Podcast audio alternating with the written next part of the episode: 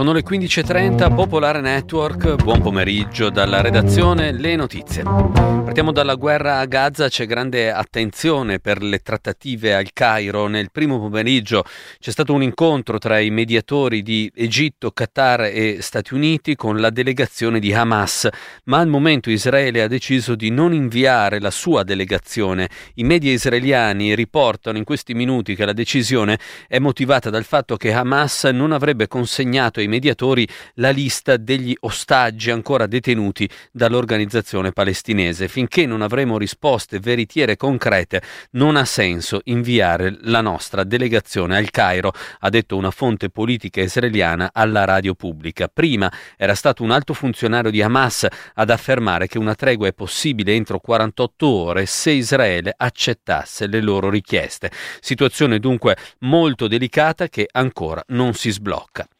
In Italia il procuratore nazionale antimafia Melillo e quello di Perugia Raffaele Cantone hanno chiesto di essere sentiti dal CSM, dalla Commissione parlamentare antimafia e dal COPASIR, il Comitato di controllo sui servizi segreti, sulle vicende che riguardano l'inchiesta mh, per il cosiddetto dossieraggio. La Procura di, di Perugia vuole verificare se la gran parte delle informazioni ottenute dal finanziere Pasquale Striano, che è sotto inchiesta per questo, tramite gli accessi abusivi alle banche date, alle banche dati avessero destinatari non ancora individuati. Per i magistrati le informazioni emerse sarebbero state utilizzate per attività giornalistica e, e altre invece date a possibili investigatori privati o utilizzati dallo stesso finanziere per fini personali. Questo dunque l'oggetto dell'inchiesta, i due PM, lo dicevamo, eh, il procuratore Melillo e il procuratore di Perugia eh, Cantone hanno chiesto di essere ascoltati su questa vicenda anche dal Consiglio Superiore Superiore della Magistratura. Intanto l'ANM protesta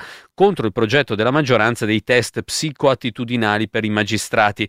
Se ne parla da qualche giorno, da quando la maggioranza ha chiesto al governo di inserire questa norma nella riforma della giustizia. Sembra evidente, scrive in una nota il sindacato delle toghe, la volontà di riproporre uno scontro con la magistratura e di riaccendere un clima conflittuale. Una giovane uzbeka promessa della scherma sarebbe stata stuprata lo scorso agosto da tre suoi colleghi durante un ritiro estivo a Chianciano Terme, in provincia di Siena, il ritiro della nazionale uzbeka a cui partecipavano altre squadre di varie federazioni, tra cui quella italiana.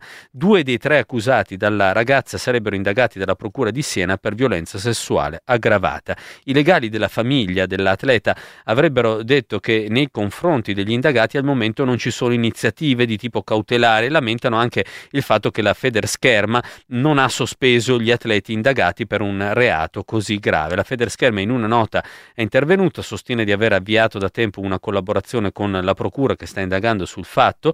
Eh, noi abbiamo tutto quello che, fatto tutto quello che potevamo, non possiamo sostituirci all'autorità giudiziaria. E poi il presidente della Federscherma Paolo Azzi dice su quali basi possiamo sospendere gli atleti indagati oggi, serve almeno un provvedimento cautelare o almeno almeno la chiusura delle indagini.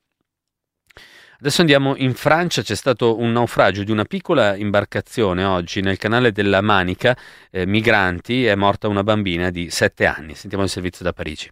Nuovo dramma, nuova morte, in quella che dovremmo nominare correttamente l'epopea dei migranti, interminabile viaggio della speranza o dell'illusione disseminato di pericoli, umiliazioni, tradimenti, ferite, dolori, appunto, morti. In un succinto comunicato la prefettura del Dipartimento del Nord della Francia ha annunciato che questa mattina all'alba nelle acque del canale di Botten che sfocia nel mare del nord, una piccola imbarcazione con 16 persone a bordo ha fatto naufragio.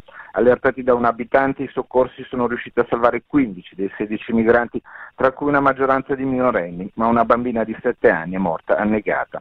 I genitori, con altri tre bimbi, sono ricoverati all'ospedale di Dunkerque, così come altri 5 degli occupanti del barchino, che secondo una prima ricostruzione dei soccorritori, pompieri e gendarmeria si sarebbe ribaltato perché è stracarico e incapace di trasportare 16 persone.